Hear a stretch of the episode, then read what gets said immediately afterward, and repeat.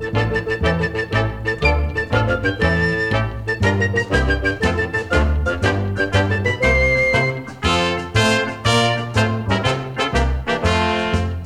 Isle of Tesoro sits amidst the brilliant blue hues of the Caribbean Sea.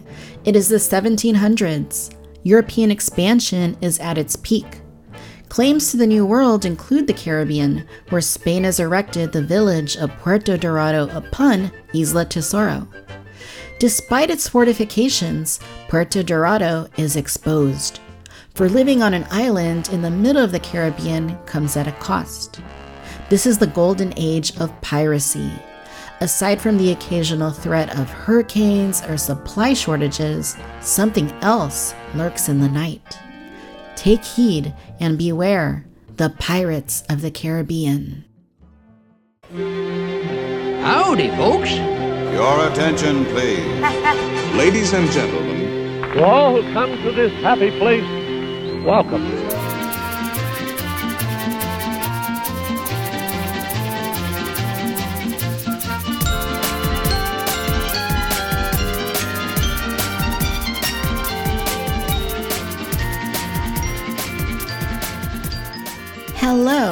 Welcome to Discoveryland. My name is Victoria, and I will be your guide on this adventure through yesterday, tomorrow, and fantasy.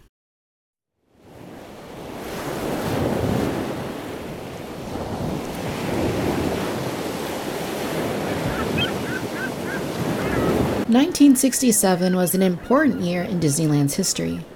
It was the year of the big Tomorrowland remake, which finally gave that area of the park the cohesiveness that it had long lacked. With it came attractions such as the People Mover, Flight to the Moon, America the Beautiful, Carousel of Progress, and Adventure Through Inner Space. On the other end of the park, Pirates of the Caribbean opened in New Orleans Square. At the time, it was an incredibly complex and state of the art attraction unlike any Disneyland had ever seen. It was one of the final attractions that Walt Disney himself oversaw. Passing on the year before, however, he did not live to see its opening. When Pirates of the Caribbean opened, it enjoyed incredible success and was also developed for Walt Disney World, where it opened in 1973. In 2020, iterations of Pirates of the Caribbean also exist at Tokyo Disneyland, Disneyland Paris, and Shanghai Disneyland. Pirates of the Caribbean is famous for several key reasons. Firstly, it is a water flume ride, which guests travel through in a boat. Each boat is assigned a name, and most of them are in the Southern female tradition with names such as Angelique, Eloise, and Louisa.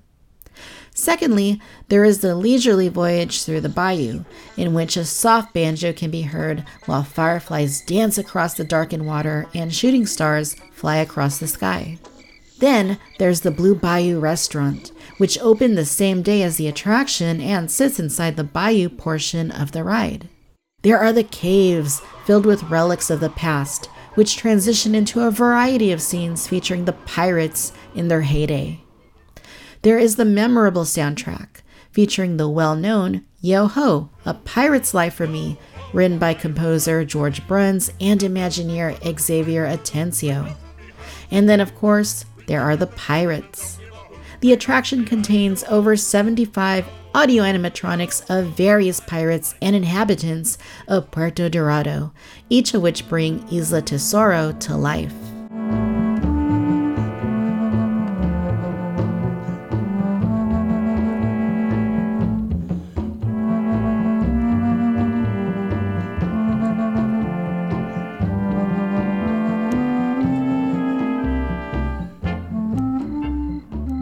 One of the most memorable moments in Pirates of the Caribbean is the auction scene. A pirate auctioneer, voiced by Paul Frees of the Haunted Mansion fame, offers the local women of Puerto Dorado to the highest bidder. The somber women wait in line for their turn to be sold. A banner advertising the scene reads Auction, take a wench for a bride.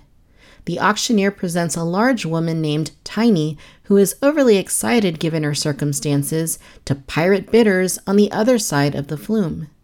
However, it is not this woman the pirates are interested in. No.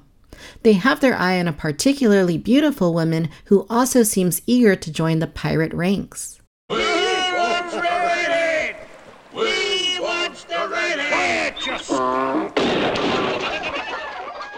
redhead is dressed in scarlet and magenta hues. Her ensemble includes an oversized hat, a stylish dress, black stockings, and heeled shoes. Her dress includes a fitted bodice with puffy pink sleeves that look to be made of silk. They match her skirt, which covers a white petticoat. Her shoes have jewel encrusted buckles. The redhead is wearing elaborate makeup, which includes sharply defined eyebrows, blue eyeshadow, black eyeliner and mascara, blushed cheeks, and red lips. Her curly red locks come to rest at the bottom of her neck, meeting her porcelain complexion. The redhead's right hand is raised, alluding to her large hat. Her left hand is delicately clenching her skirt, which she is raising to give a glimpse of her leg to the pirates. She bats her eyes and flaunts her beauty. Strike your colors, you brazen wench. No need to expose your superstructure. The auctioneer declares at her enthusiasm. The stylish redhead, who may very well be the most popular girl in town, is eager to embark on a new destiny with the pirates.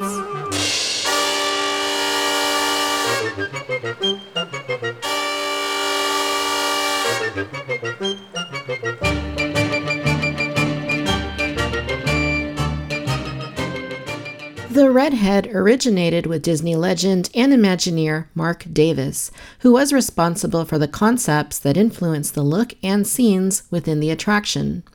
Davis, of course, was one of Walt Disney's nine old men, whom had worked for him originally as an animator.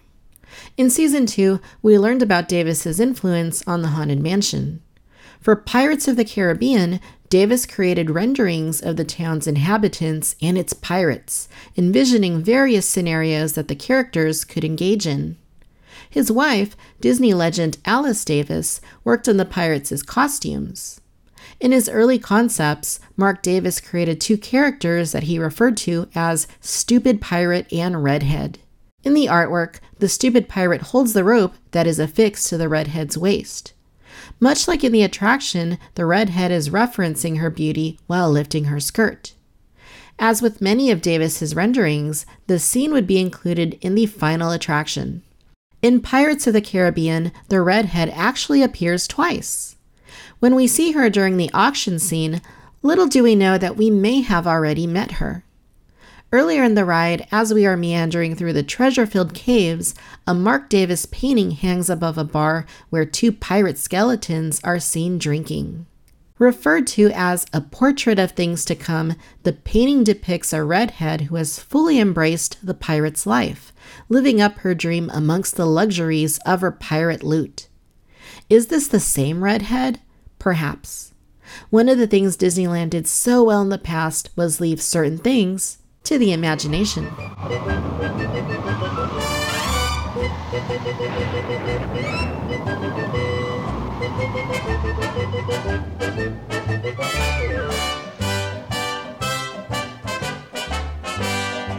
For 50 years, the auction scene in Pirates of the Caribbean remained mostly unchanged.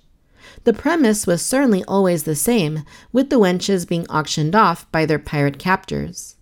But as Walt Disney once said, Disneyland will never be completed as long as there is imagination left in the world. And in 2017, Disney announced a reimagining of the auction scene. They provided concept art of the remake.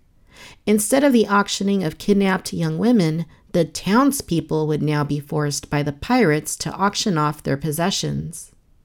And the redhead, now known as Red, was at the forefront of the auction as a member, the only female member, in fact, of the pirate gang. The new redhead would no longer be enthusiastic about joining the pirates as a kidnapped slave, but as a pirate herself. When Pirates of the Caribbean emerged from refurbishment with its new auction scene in June 2018, guests were able to see the transition scene for themselves. As with any time that Disney makes changes to its classic attractions, the alteration was met with a mix of praise and disappointment. Some decried the change as being politically correct, an alteration that downplayed the brutality of pirates. Others praised the change as being progressive, a move that corrected what even Walt Disney once allegedly believed to have possibly been an inappropriate moment in the ride. No matter the point of view, though, the new Red is clearly having a good time, encouraging the auctioneer to cancel his auction of a flock of hens for a stash of rum her pirate comrades are eager to bid on.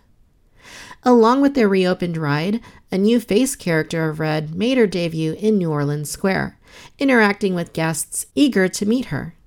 Merchandise, including a Funko Pop figurine, was also unveiled. Rumors of Red as the main character in the next Pirates of the Caribbean installment also began to surface, though no official announcements have been made regarding potential sequels to the franchise.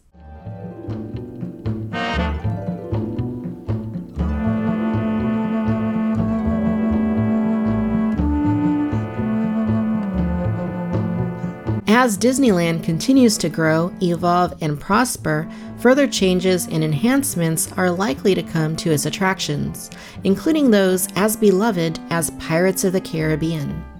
Hopefully, such changes augment what we already love about our favorite attractions and continue to cement the legacy of Walt Disney's original Magic Kingdom.